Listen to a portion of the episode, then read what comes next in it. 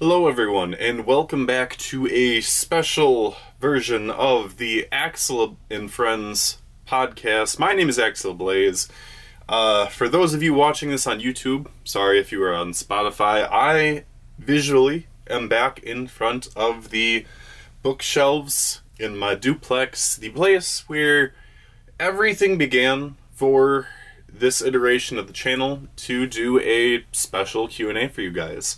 Uh, like I said in the last video, my thank you video that I had, uh, the channel has officially reached monetization.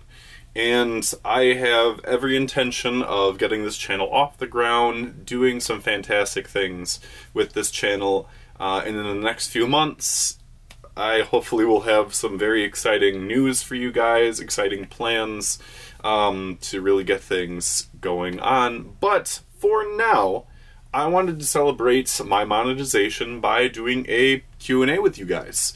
And I've been floating around the Q&A for a while now and I thought this is the chance to do it um, because this is one of the biggest milestones that my channel has. Uh, hopefully not the last one, and I have, like I said, every intention of making sure that it isn't the last milestone that I have, but again, I digress.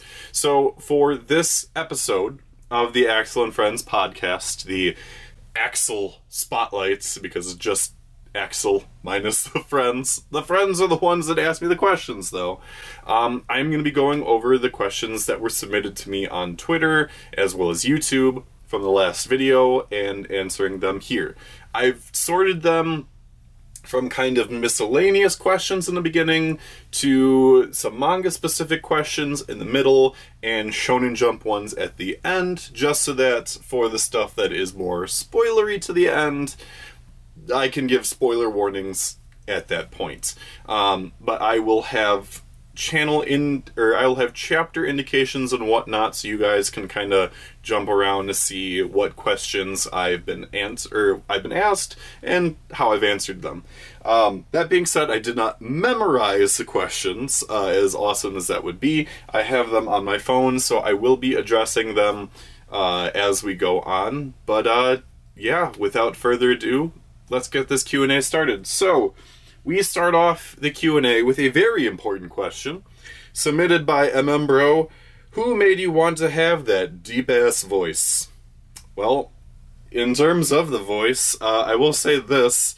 Uh, the thing that I love about my voice is the fact that it actually kind of drives uh, the masked man crazy to the point that he says he will do voodoo in order to steal my voice if he had the chance. Um, all, all jokes aside, though, uh, this voice of mine, I guess, is just the p- perfect mix of genetics for whatever reason. Uh, I have two biological brothers, and we all sound very similar. We are all around the same height. I'm sadly a little shorter than them, um, but we all sound very similar. We all have the bass voice going. Um, and it's honestly really funny that like I I'm a six foot tall guy with this really deep voice, but prior to tenth grade, in grade school, I was always the short kid. Like that would always be like one of the short ones that like for like the the school concerts for the different grade levels, I would always be on the floor or the first riser because I was always that short. But then all of a sudden 10th grade rolls around uh, and I shoot up like a tree, and my voice becomes deeper than the Marianas Trench. And like literally everyone in sophomore year of high school was just like, hot damn, how did you, what happened to your voice? Because it is just freaking deep as hell.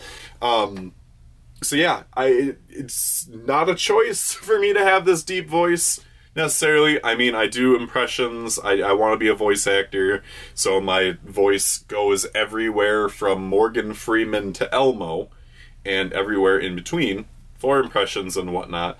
Uh, but I I do love this natural bass that I have, and I'm very thankful that I was gifted with it. In all honesty. Um.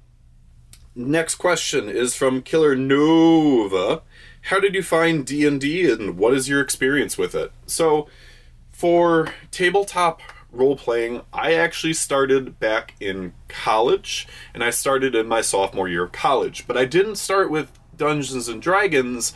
I started out with Shadowrun, and Shadowrun, for those that are unfamiliar with it, is a more sci-fi fantasy kind of setting. Um, so there's a lot of technical aspects to it. It's still a lot of dice rolling and whatnot. So for people that like dice, uh, character stats, stuff like that, and still role playing, it's great. Uh, especially again for the people that love sci-fi more than um, the more fantasy elements of it. Uh, and I played like this giant orc bodyguard guy, and it, it was fun for as long as it lasted. Um, but my DM wanted to switch to something more fantasy related. Uh, so again, before getting into D and D, I played Pathfinder, um, and Pathfinder is it's more or less kind of a simplified ish D and D, but with higher numbers. So very similar to again for those that are familiar with D and D, similar to like third edition 3.5, where there are some bigger numbers um, that you're rolling. And I played a snow leopard uh, sorcerer, and it was hilarious because I would I would always cast fly, so I was just this snow leopard wizard guy that was just flying through the air. Um, and my DM specifically made like three or four house rules specifically so that I wouldn't use accents for the character because you better believe I tried giving my snow leopard cat folk sorcerer a Russian accent and my DM was no because he didn't like having fun. I didn't start playing D&D proper until I got out of college and I started one of my jobs that I'm 6 years into and I've been playing with that friend group for four years now of playing various D&D campaigns. We started out with a 3.5 campaign where I played this character who was practically the avatar, but also the son of a, a god and a like a greater demon and I'm very edgy like that. Uh, it's it, but it was super fun and I got to grow to giant sizes and I was just hurling around axes and it was super cool. But then one of our friends made a really broken character because you can make a very broken 3.5 character with a lot of homebrewing in d&d and he kind of broke it and then we switched over to 5th edition uh, and then promptly dropped the campaign. We did a strahd campaign which is uh, vampires, werewolves, witches, etc. Um, that was the one actual module campaign that we finished. Um, my friend who DMs, he likes to do a lot of custom campaigns.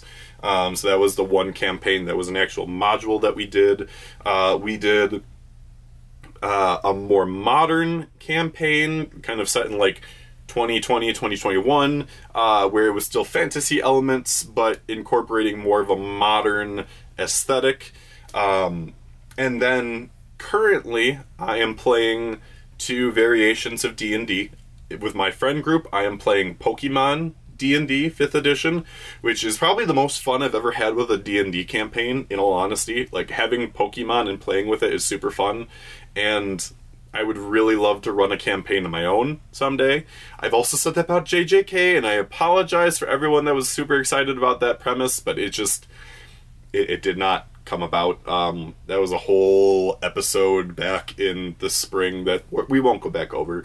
Um, and then the other campaign that I'm part of with other YouTubers and whatnot is uh, Bleach D&D, run by Poxel.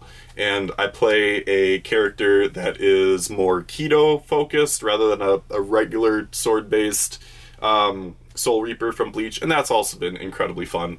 Um, and I, I've just I've loved D and D, and I, I honestly cannot recommend it enough, especially because we're in a time frame where D&D is cool again, and that is such a weird thing to say. D&D is cool, but it is. It's it's it's been so ingrained in pop culture. You have so many celebrities and whatnot that are promoting it. It's just a lot of fun. So if you ever have a chance to DM for D&D to play as a character for D&D, it's it's a lot of fun, and I I can't recommend it enough um, for people to try it if you haven't tried it already. Um, cause yeah, it's it's a lot of fun, and there are so many different homebrew things. Where if you like an anime inspired D and D campaign, I guarantee you there's stuff out there. The 3.5 campaign that I did with my friends was actually based off of a Naruto homebrew for 3.5. So there is a lot of stuff out there. Moving on to the next question as I'm falling over while standing up. Wheelchair Symbol asked, You mentioned you were a fan of Gravity Falls. Any other modern or not so modern cartoons you love and would recommend? Examples Owl House, Spectacular Spider Man, etc. Recently binged Tron Uprising myself. 10 out of 10, gone too soon. Yes, I love a lot of modern car- cartoons that are going on right now, but I will admit that a lot of the ones that I've been watching have been more so online than on channels like traditional channels. Um, so like the more in terms of like traditional channel ones, I really liked uh, Scooby Doo Mystery Incorporated because I loved the actual horror mystery uh, ongoing plot that they had in that series. I never finished it, and I fully intend to do so, especially because I believe it is all online on HBO Max now. Um, but I really loved that take on Scooby Doo. Uh, I also loved the DuckTales reboot. The DuckTales reboot is freaking fantastic. It is a love letter to DuckTales, Donald Duck, a lot of the um, Toon Disney era cartoons that used to be on the Disney Channel. Um, I, I absolutely love it. I still need to finish the last couple episodes, but it, it was so good. Um, and then I also really loved uh, a few of the different cartoons on Netflix. Um, I really loved the Voltron reboot. I know there are some people that weren't big fans of like how it ended, but overall, I was really happy with the Voltron um, reboot as a whole. I really like the Dragon Prince. Um, it's it's been very fun right now. I know there are complaints and whatnot about some of the production staff and that that I've seen online, uh, but overall, I've really enjoyed the story. I've really enjoyed the characters. I've really enjoyed the representation that they got on there. Um, the fact that one of the main side characters is this strong deaf woman is awesome. She is a badass character, and I love her. Um, but honestly, I think the one cartoon that has really been just an amazing experience for me was the Midnight Gospel. Um, the Midnight Gospel was so surreal. The fact that like it was based off of these podcasts that were recorded and then animating them in a way that was very unique um, that you wouldn't expect with the, the, the topics and whatnot that were covered in the podcast. It was just this amazing experience. It, it was so unique. Uh, the the God, the episode where he interviews his mother is extremely powerful. It's it's there's so much that goes on in that particular episode. Um, honestly, I and I I fully expect myself to enjoy BoJack Horseman when I finally get into that. I never started BoJack, but it's one of those ones where it's just like I know what I'm getting into, and I just need to take the plunge at some point.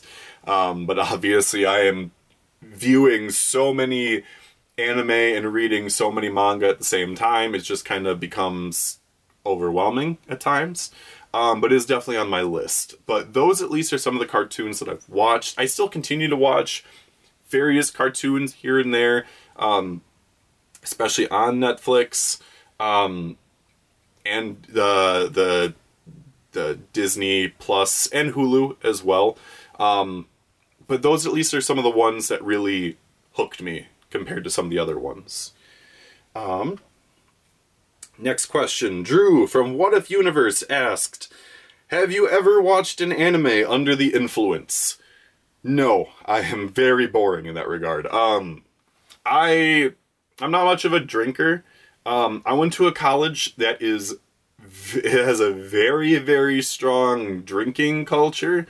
which I mean that is you know you could say that a lot about about a lot of colleges honestly, but uh, Oktoberfest is a really big thing at my college in particular, and it's one where in the weekend of Oktoberfest the trip the, the population triples for that weekend only because people love coming in to get drunk and you know not be considered themselves liable but i'm not going to get into it but i'm someone that i never really cared that much about alcohol because of the experience of seeing other people just get plastered it was never for me um, it wasn't until a couple years ago that I started, you know, having a tasteful drink here and there, having wine, um, having a mixed drink, uh, spiked apple cider, stuff like that. Um, hard Mike, uh, Mike's Hard Lemonade.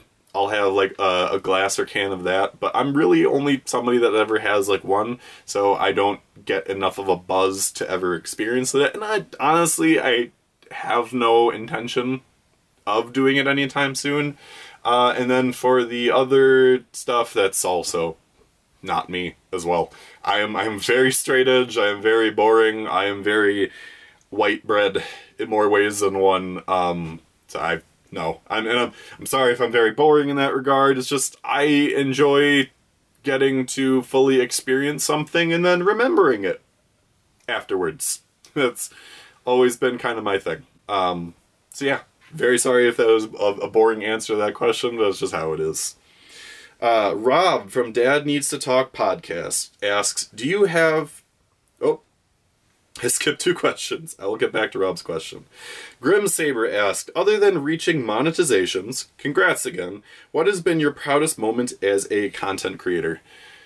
The proudest moment for me has been forming these incredibly strong bonds with other content creators um, and getting to experience various things with it. Um, I, I, I went over this in my thank you video, um, but I, I've been very thankful for every single guest that I've had on this podcast. I've been thankful for all the friends and content creators that have let me be on their channels and whatnot. Um, all the massive collaborations that we've done and the fact that like I can consider these people friends make make it making so many new strong friends like at this stage in my life is fantastic. Um cuz little sappy thing here but I am post college age. I am you know on the path to um, being in a married relationship, getting a house, having kids, stuff like that in you know the next five to ten years, and that's a, a very much a period where you start losing some of the connections that you had from high school and college, and some of your friendships start declining. So the fact that I've made so many new friends, so many and met so many cool people in this stage, I'm very proud of that. I'm I'm proud of myself for putting myself out there and making these connections and very proud of myself for working hard to maintain them. And once again, I can't thank everyone enough for accepting me, um, accepting me for who I am, accepting me for my dolphin man persona, um, and everything that comes with me. So I'm I'm I'm proud I am thankful, and that is, other than monetization, definitely the the proudest achievement that I have uh, is making the connections that I have. I'm forever grateful. Moving on, the next question is from Inks Manga. Why did you start your channel? I started my channel. So, like I said again in the thank you video, um, the current iteration of this channel is the third and a half attempt at YouTube. Um, I've always been interested in talking about geek culture and whatnot. Um, and I've explored various avenues with that, but the current iteration of the channel, I really wanted to discuss more about manga and anime and doing more of a generalized conversation on that. Uh, because when it comes down to it, and a lot of other creators know this, like when it comes to the algorithm, it likes things that are popular and it doesn't th- like things that don't. And there are also a lot of people that focus on anime, or if they do focus on manga, they focus they focus on very specific manga. And that's not me. I like experiencing so many things. I like sharing these things. And uh, with the podcast that I've been doing, I've enjoyed sharing different topics and whatnot that aren't necessarily talked about a whole lot um, or giving you know people an opportunity to talk about things that they wouldn't normally get to talk about on their channel and vice versa. I enjoy going on other people's channels to do discussions on things that i don't do here. Like i really enjoy doing uh, theory discussions because i don't get to do that here. I've tried it a couple times and it did not work out viewership wise so that's that's just kind of how it is. If you want to see me do theory videos and whatnot you can see me doing that on other people's channels, not so much here. But um that's really what I wanted to focus on was discussing more about manga and anime, especially ones that people don't cover. Uh, covering topics about anime and manga that people don't cover. And I, I think I've been successful in that regard so far, but obviously I want to grow upon that. Um, I'm on the road to 2,000 subscribers. I want to be a channel that gets to 10,000. I want to be a channel that gets to 100,000. I just need to put in the work and get to that point. But I think that if I, you know, buckle down and I start focusing more on it, I can definitely reach that goal. All right. Now we now we move on to Rob's questions. So, for Rob from Dad Needs to Talk podcast, do you have specific goals you are aiming for in this next year? Types of content or collaborations you want to do. Are there any manga, old or current, that you wish would get an anime adaptation? So, realistically, like I said, I want to hit uh, 10,000 subs by the end of next year. I realize that there's a lot of work that I need to get done in order to get to that point, especially because some of my growth has been stagnated because of things affecting me in real life that has affected the channel. But I think, especially with hopefully the changes that are happening, if I am able to get a house um, and a, a permanent place that I get to live, a permanent office, a permanent place that I can record, I think I can really bang out stuff and make this channel grow. Um, getting to a hundred thousand by next year would be amazing, but realistically, I don't think that is as possible. I'm not gonna stop trying to get to that point. I will do everything in my power to get to that point, but that is something where realistically speaking, 10,000 is more possible than 100,000 at least by next year. Um, but I will appreciate any and all support that I can get to reach those milestones. And I will still get those tattoo goals that I mentioned in my 2021 goals video that I had. I still intend on getting the Joestar tattoo. Um, I've just been focusing on some house stuff and whatnot recently, but I'm still gonna go get that and I'm still gonna get it back here. But if I get to 10,000 subscribers, I will still get an anime or manga tattoo on one of my arms. And if I get to 100,000 subscribers, I will get a full sleeve of anime manga related content. Um, and that's not something that I intend on backing out on. It's not something that like I haven't considered already doing, but it's something that like if I tie it into an achievement, I think it'll mean more in the long run if I can do that. So I, I fully intend on getting to that point at some point. Um, but again, for now, 10,000 by next year is my main goal.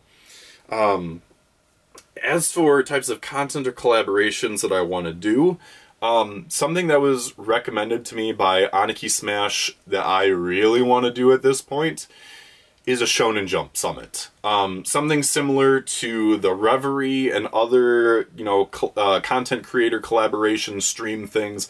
I really want to do a Shonen Jump Summit and invite other channels, other people onto the channel to discuss everything that happened in Shonen Jump. At least the major things. At least having a representative for some of the major series in the magazine and really getting down to discussing things. Um, I would also love uh, either hosting it myself or being on uh, other people's streams to talk about the best manga and or anime from 2021 Um, I would absolutely love to be part of Rogers Base's video if he does another one, uh, another stream of the best manga from 2021. Um, because I met and really appreciated some of the content creators from last year's stream. Masked Man was on that stream, Project Manga was on that stream. I would really love to be a part of that just because of the sheer amount of manga that are that I consume. So I think that I would be a really great asset to discuss that, and I think I could do it fairly. Um, and even if I'm not part of Rogers' stream, if he does one again, if other people invite me on to do a best of 2021 stream, I will gladly be a part of it. Um, and depending on if other people invite me to do them, I will create my own. Um, I will definitely let my opinions be known on what I think were the best series from 2021, but I would love to be part of various streams for it. But other than that, I really do want to do that Shonen Jump Summit because I think that would be fantastic and a great way to get other creators and whatnot in a space rather than just focusing in on one series. Um, and then when it comes to any manga, old or current, that I wish got an anime adaptation, I'll go with old. I'll go with the one that I will beat the dead horse, horse with Psyren. Psyren deserved an anime. It never got an anime. It had over 150 chapters, but Shonen Jump never greenlit an anime for it. I want a Psyren anime. I want one. I'm probably never going to get one, but I really want one. And then otherwise, for modern uh, manga that I want to get animes, Undead Unluck and Sakamoto Days. Hands down. I want anime for those two. Mission Yozakura Family 2. But I really want Undead Unluck and Sakamoto Days a little bit more. I love those series and I want to see them animated eventually. And I think that we will get them animated eventually. It's just a matter of when. Um, Manga Crash asks a question. So, mm hmm. What is, mm-hmm, like your opinion on uh Build King? Uh, Build King. Um, first and foremost, I still need to read the uh, the five chapters that were released after the fact. I haven't seen them translated online. I know they were released on uh, the Japanese uh, Jump Plus website, but I never saw an English translation for them. Um, Build King was just a hot mess, honestly. Um, Toriko is one of my favorite series that I've read. It is the manga world that I would live in, hands down, over any other series if I had a choice. Um, and Build King was just this cheap imitation of Toriko, and it was frustrating. Um, because I read the one shot for Build King, and it was very, very different from what we got. Um, I I did not gel with the main characters from Build King. Um, the they chose a power system based on colors in a black and white manga, and then decided, oh hey, yeah, those are just basic colors, but what if there was rainbow and gold and black? and luck, which is totally a color. It's not color, and, and oh my god! It, again, they copied and pasted so many things from Toriko into Build King, and it just did not work. It did not. Um, I would not be opposed to the author coming back with another series in Shonen Jump, but if he's coming back with just another poor Toriko clone, it, it's not going to work. It didn't work this time. It won't work again. Um, so I will forever make fun of Build King into the future. It that that has become a part of this channel as much as well, not as much as Orphe is part of this channel. But I digress. The Build King is synonymous. Like Build King hate is synonymous with this channel because I love Toriko so much. And if you are trying to make the argument that, uh, like, oh, you have to be a Toriko fan to enjoy Build King, no. If you want a better series, read Toriko. Do not touch Build King. It is not worth it. That, that is that is my piece for Build King on on this episode. Um, Donnie Yelm asks, "What are one anime and one manga you wish you could experience for the first time again?" So for anime, hands down to be Yu Yu Hakusho. I've I love Yu Yu Hakusho's anime. Uh, it is the quintessential 90s anime. I have watched it multiple times. I've probably watched Yu Yu Hakusho four or five times through. I've read the manga once or twice through, and it's so it's so good. It really is. Um, it's it's just a series that I love, and I would absolutely enjoy getting to watch Yu Yu Hakusho again fresh if I had the opportunity to do so. In terms of manga, number one would be One Piece. Um, just because it's One Piece. I mean, come on. I have, you know, like the Shonen Jump issues from Japan with 9.99 and 1000. I've got two of the box sets. I'm still trying to get the other two. I've got multiple figures of One Piece and whatnot. I love One Piece. And the story of One Piece is fantastic and I, I it would be so spectacular to just get to experience that again, experience all the plot twists, experiencing the things that like Oda hints at like chapters at a time and then 400 chapters it's there and it's all connected. It would be amazing to get to experience that again. The one other one that I would say would be Eyeshield 21 uh, because Eyeshield 21 is probably my favorite sports manga. I have reread Eyeshield 21 six times probably and i'll probably reread it a seventh seventh time because i do fully intend on finishing my uh arcs that anime forgot series on Eyeshield 21 um does it have its problems? Absolutely. In a modern setting very troubling things. Um but uh Riichiro Inagaki has kind of fixed that in in later things with like Dr. Stone and whatnot.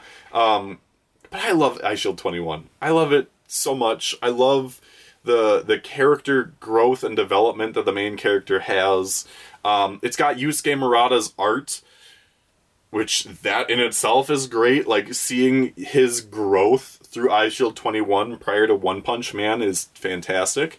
Um, so hands down, I, I, would say like One Piece and Eyeshield 21 would be the two manga that I would love to experience fresh for the first time.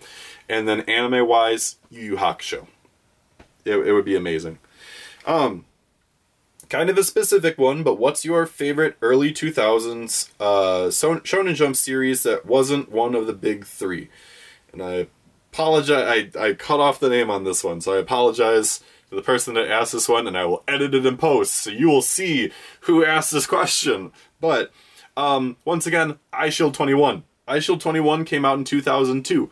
Um, so I would absolutely say that Eyeshield 20 or Eyeshield 21 was my favorite early 2000s series outside of the big three, hands down.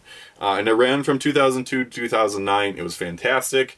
The only other ones that I would say would potentially reach that level would be Shaman King or Yu-Gi-Oh! Um, both of which were absolutely fantastic series from Shonen Jump in that time. But Eyeshield 21 definitely takes the cake for me, even though Shaman King is the series that I completed collecting before Eyeshield 21. Um, but that's just kind of how it is. I would say Eyeshield 21 would be my number one. Um, Shaman King would be my number two, and Yu Gi Oh! would be my number three. Um, but I absolutely love those series, and uh, yeah, I, I, think more people should either read them or watch them. Don't watch Eyeshield 21's anime. It is garbage. The only good thing about the Eyeshield 21 anime is the insert song and like some of the openings. Otherwise, the anime, garbo. So, I digress. Um, I would say Katekyo, I would say Katekyo Hitman Reborn as well as in that discussion, um, but the other three definitely top it for me. So that would be my list. Okay, now we're getting into a bit more of the spoilery territory. So I'm putting that notice out there first. Lasher Luke asks the questions What are you expecting the next big story arc for Mission Yozakura family to be about? And what are your top 10 moments in Dr. Stone?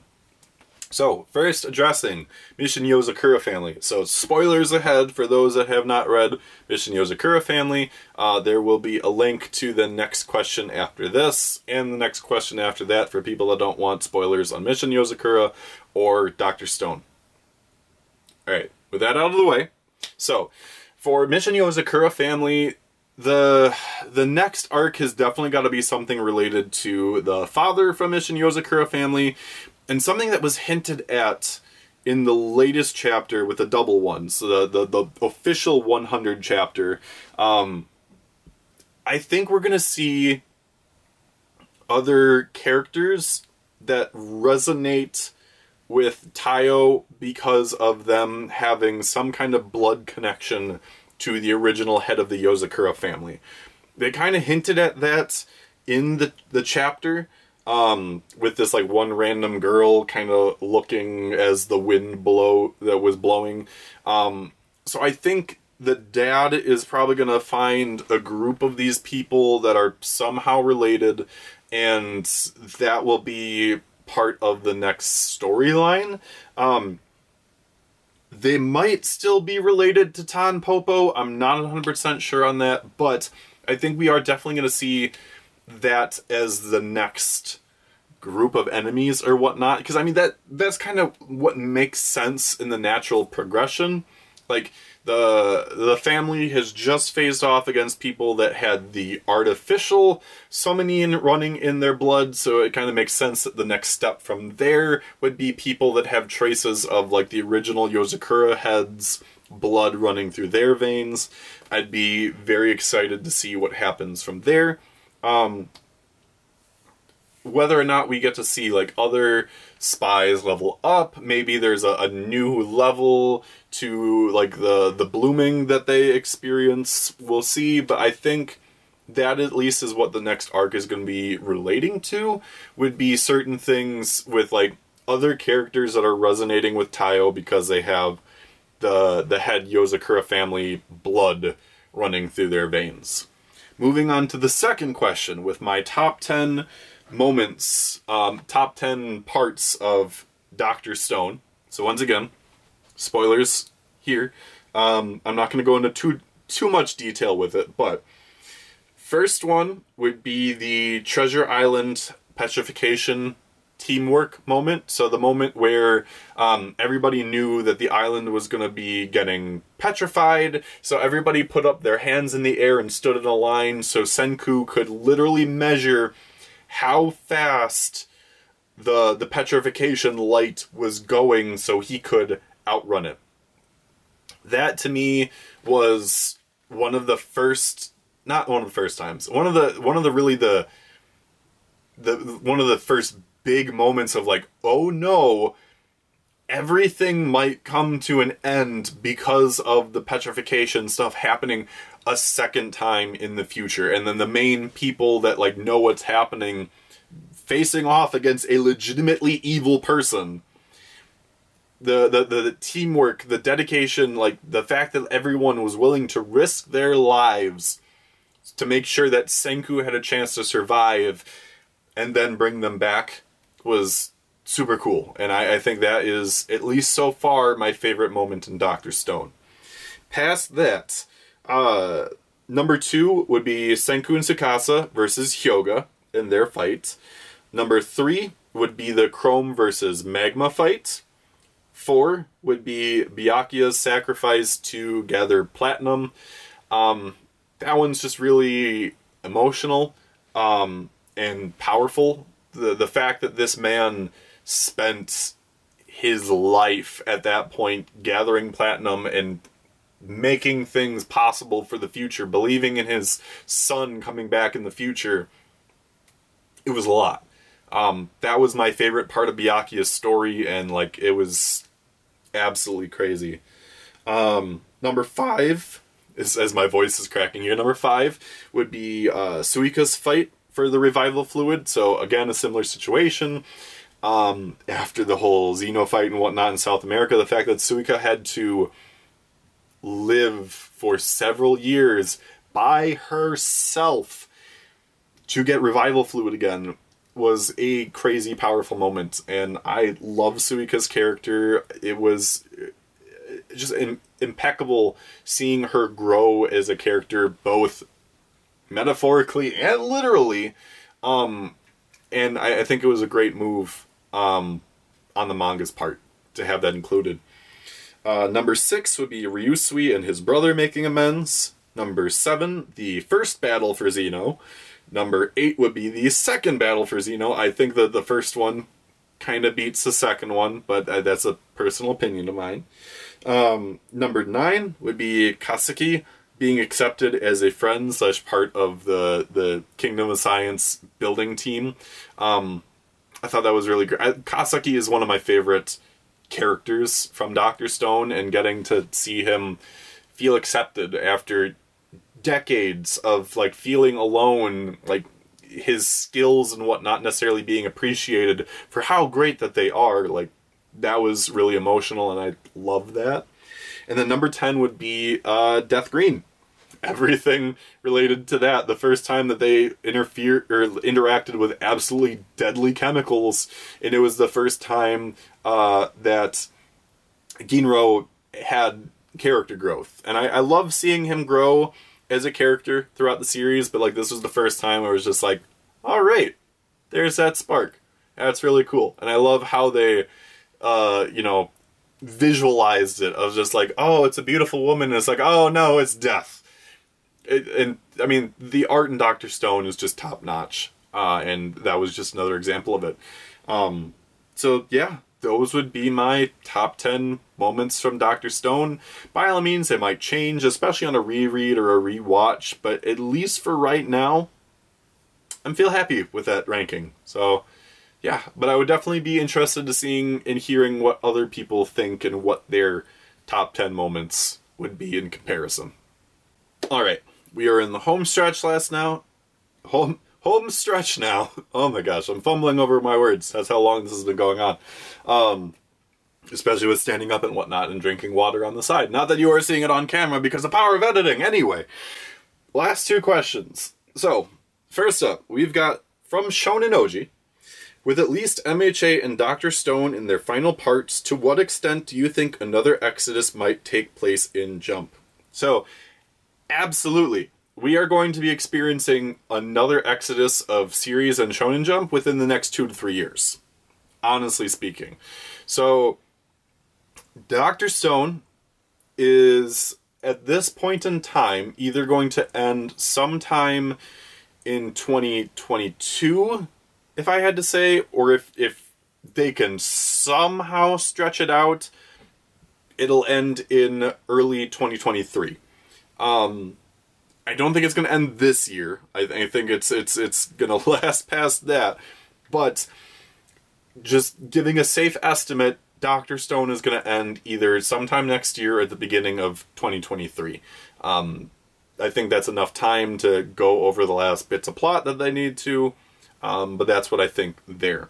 As for other series, My Hero Academia is seemingly in its kind of final phase right now. Um, I could see My Hero Academia ending in 2023 or 2024, depending on how far they want to stretch things. Um, but that's definitely ending eventually here. Um, Mission Yozakura Family is another one that, if it's allowed to run its course, I think is going to be a 200 to 250 chapter series. So that would also put it in that 2023 to 2024 range. Um, and honestly speaking, I know Mashle, the author said that Mashle is already like halfway over, so that would put it in that time frame. And Undead Unluck is probably another series that's going to be like 200 250 chapters.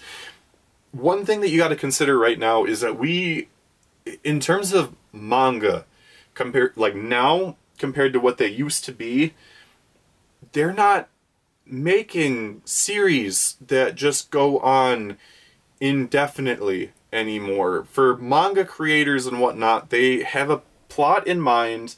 For the most part, they have a timeline that they want to achieve, certain plot points that they want to go along along the way, and then they execute it. They don't go on forever and ever and ever like and the, the editors aren't necessarily pushing that either because they want to get in new talent. They want to get in like veterans that want to have a second series or a third series or a fourth depending on the author.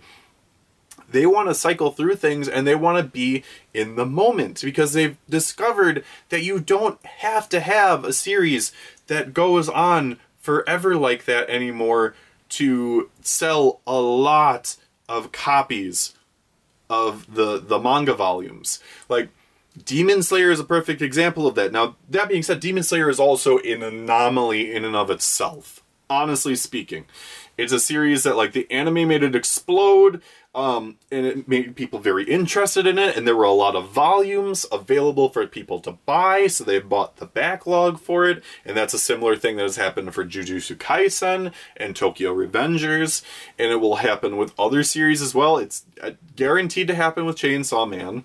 I could definitely see that happening if Mashle or Undead Unluck get an anime eventually. Um, that's just kind of how it works. But like, they don't. You don't have to create these series that go on for 600, 700, 1000 plus chapters like you had with Naruto, Bleach, or One Piece. You don't have to do that anymore. And the, the editors aren't necessarily pushing for that because there are really great series that come out and run for shorter periods of time. One people one thing that people need to understand is that like for a manga to sell even 10 to 20 million copies in its print run is a big success. Like there are only so many manga in the history of manga that have sold over 20 million copies. That is a big thing. But there's a lot of people that they, they focus on the really big numbers and for good reason of series like One Piece or Bleach or Naruto or Demon Slayer or from things like uh, Weekly Shonen Magazine with Fairy Tail that I mentioned last week, not last week, um, the podcast with Tokyo Tron have had big numbers, but you don't have to have that for it to be successful, especially with multimedia deals at this point too. Like the fact that like there is so much money that is made from an anime, from anime movies, from video games, from merchandise tie-ins, from promotional events, all things that we in the West are completely oblivious to because we're not experiencing it firsthand. And I fully intend on making a video on this eventually, by the way, because that is a big thing that people need to understand like there's a lot of money to be made. There are a lot of series that can be super successful, and you don't have to have a series running forever and ever to get to this point. Um, so that being said, rounding back to the question uh, of the Exodus, it's it's going to happen within the next two to four years, and that's a pretty common cycle at this point. Like we just, for the more or less, finished uh, filling up the Shonen Jump roster again after the last Exodus that happened in 2019. And that was again with another.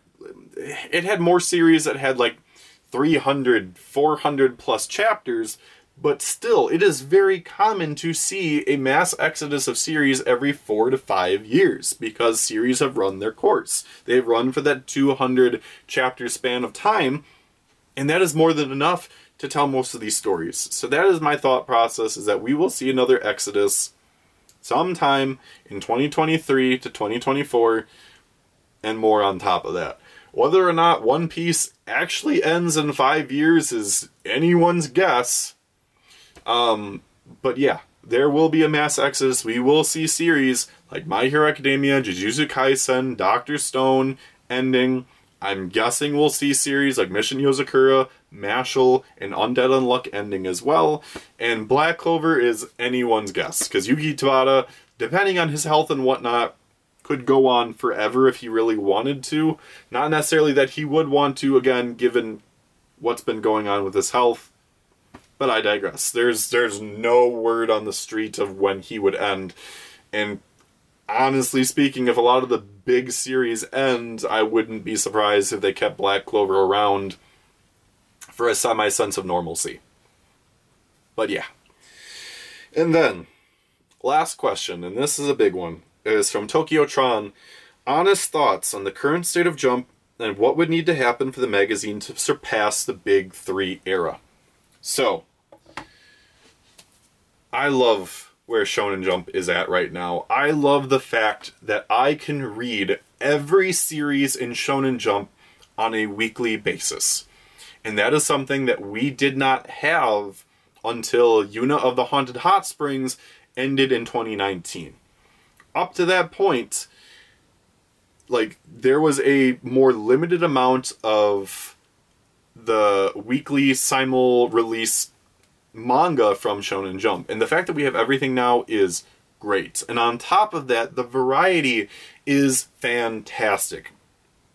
From the veterans to the new blood in the magazine right now, there is stuff for everybody, and it's absolutely exciting to see all this great stuff come out. The fact that we've had like these monster rookie series which I ne- I shouldn't necessarily say monster rookie series for all of them because like some of them are veterans. I mean the fact that like uh, Matsui came back with Elusive Samurai and Volume Two sold over one hundred thousand copies on its first run is insane to me. That doesn't normally happen with new series at all, even by veteran authors necessarily. It's crazy. Um, and I, I just love where we're at. There are so many great series. I love reading almost every series in Weekly Shonen Jump. I read everything. Everything. I read through Build King. I read through Mori King. I read through Time Paradox Ghostwriter. I read through Bone Collection. I read through all the not great things. But I enjoyed the experience because we get to experience them all. Like, it's fantastic to me that I get all this variety. And now I I recognize that I'm I'm speaking more so about access to Shonen Jump than necessarily Shonen Jump itself, but I love what we're getting in Shonen Jump right now. My top four series are One Piece, Jujutsu Kaisen, Undead Unluck, and Sakamoto Days. Those are my four. Honestly, probably have Sakamoto Days over Undead Unluck at the moment, but that's two veteran series and two newbie series that I am enjoying every single week that I get to read them. They are amazing. Not to say that I'm not enjoying My Hero Academia, Doctor Stone, Black Clover, Mission Yozakura Family, Mashle, Witch Watch, Elusive Samurai, etc., etc., etc. I'm enjoying all of them. It is great. Um, and I, I think this is one of the strongest lineups and times that we've had in Shonen Jump. Now, as for meeting or surpassing the big three, I don't know that we will ever get to that point again, honestly. I. Because in terms of manga sales, yes, Demon Slayer surpassed Bleach in terms of its sales. Uh, I don't believe it surpassed Naruto yet. But in terms of sales, I don't know that we'll ever get to like multiple series in the magazine at the same time reaching those kinds of sales numbers. I don't think that we'll necessarily get three simultaneous series that are as big of a worldwide phenomena as One Piece, Bleach, and Naruto were. I could be very wrong. Um, I think why we kind of missed the boat is with Demon Slayer ended technically.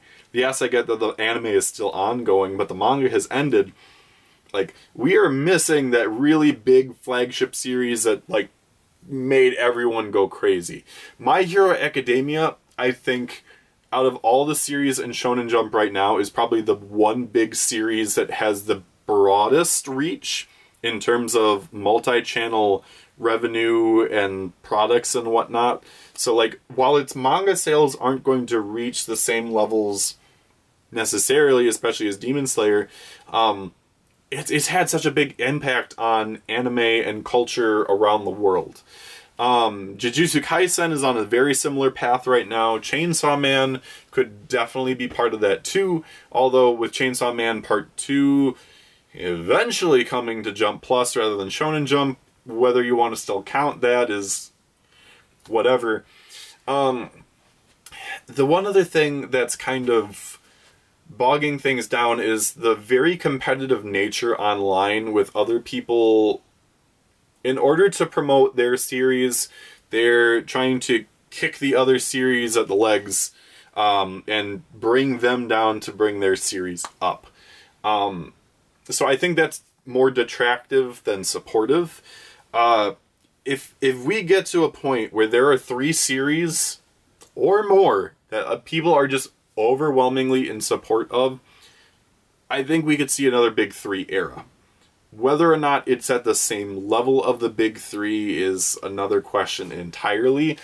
But I think that there are so many there are so many variables and whatnot that even if things were at the level of the big three, whether or not people would admit that is another question. There are a lot of people that like will live and die by the big three and they will say nothing can meet it. Nothing can surpass it. And that that's the true of anything. You will always have people that like are combative and are trying to be stuck in their ways. Um, I think it's I, I think it's possible though. I think it is very possible that we have three breakout series that people worldwide love. It's just a matter of seeing people being universally supportive of them rather than just focusing in on one or two. Um, I think it's possible. And I do apologize, Tron, if that's not fully answering your question of whether or not it can meet it. Um, but uh, it, it's it's very subjective. I, I think again, I think culturally we are at a point where we are very close because My Hero Academia and Jujutsu Kaisen, which are currently running, have a very strong hold worldwide. Whether people want to say it's of the same level, higher, or worse than the big three previously is another question. And like whether you want to even include One Piece in that discussion as part of this new era, again, is super debatable.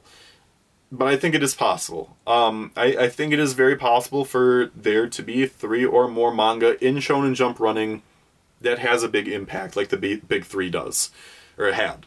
Um, but again, it just it entirely depends on public perception.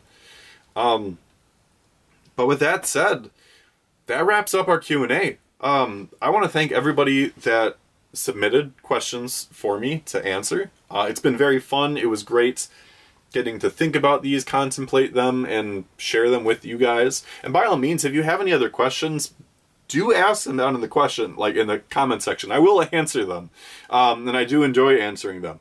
Um, it just won't be in a video format at this point, but it, it's fine. Um, and if you have any thoughts on any of the things that I mentioned, any of the things that I said with the, the question and answer, by all means, let me know about those down in the comment section as well. Other than that, if you have made it this far into the video, into this podcast episode, thank you for being here with me. Um, if you are not subscribed already and you want to hit the subscribe button, that would be absolutely amazing. Um, if you want to hit that bell icon to be notified anytime I make a new video, hit that bell icon. For those that are subscribed already, thank you. Once again, thank you for being here. Thank you for being a part of this. Thank you for coming back with me to where it all began. And regardless of if or when I move, just more so when I move rather than an if.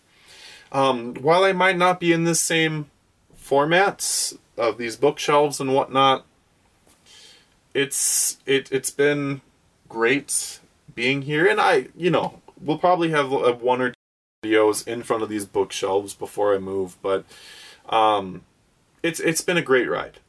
It's this isn't the end of the ride. This is only the beginning of the ride.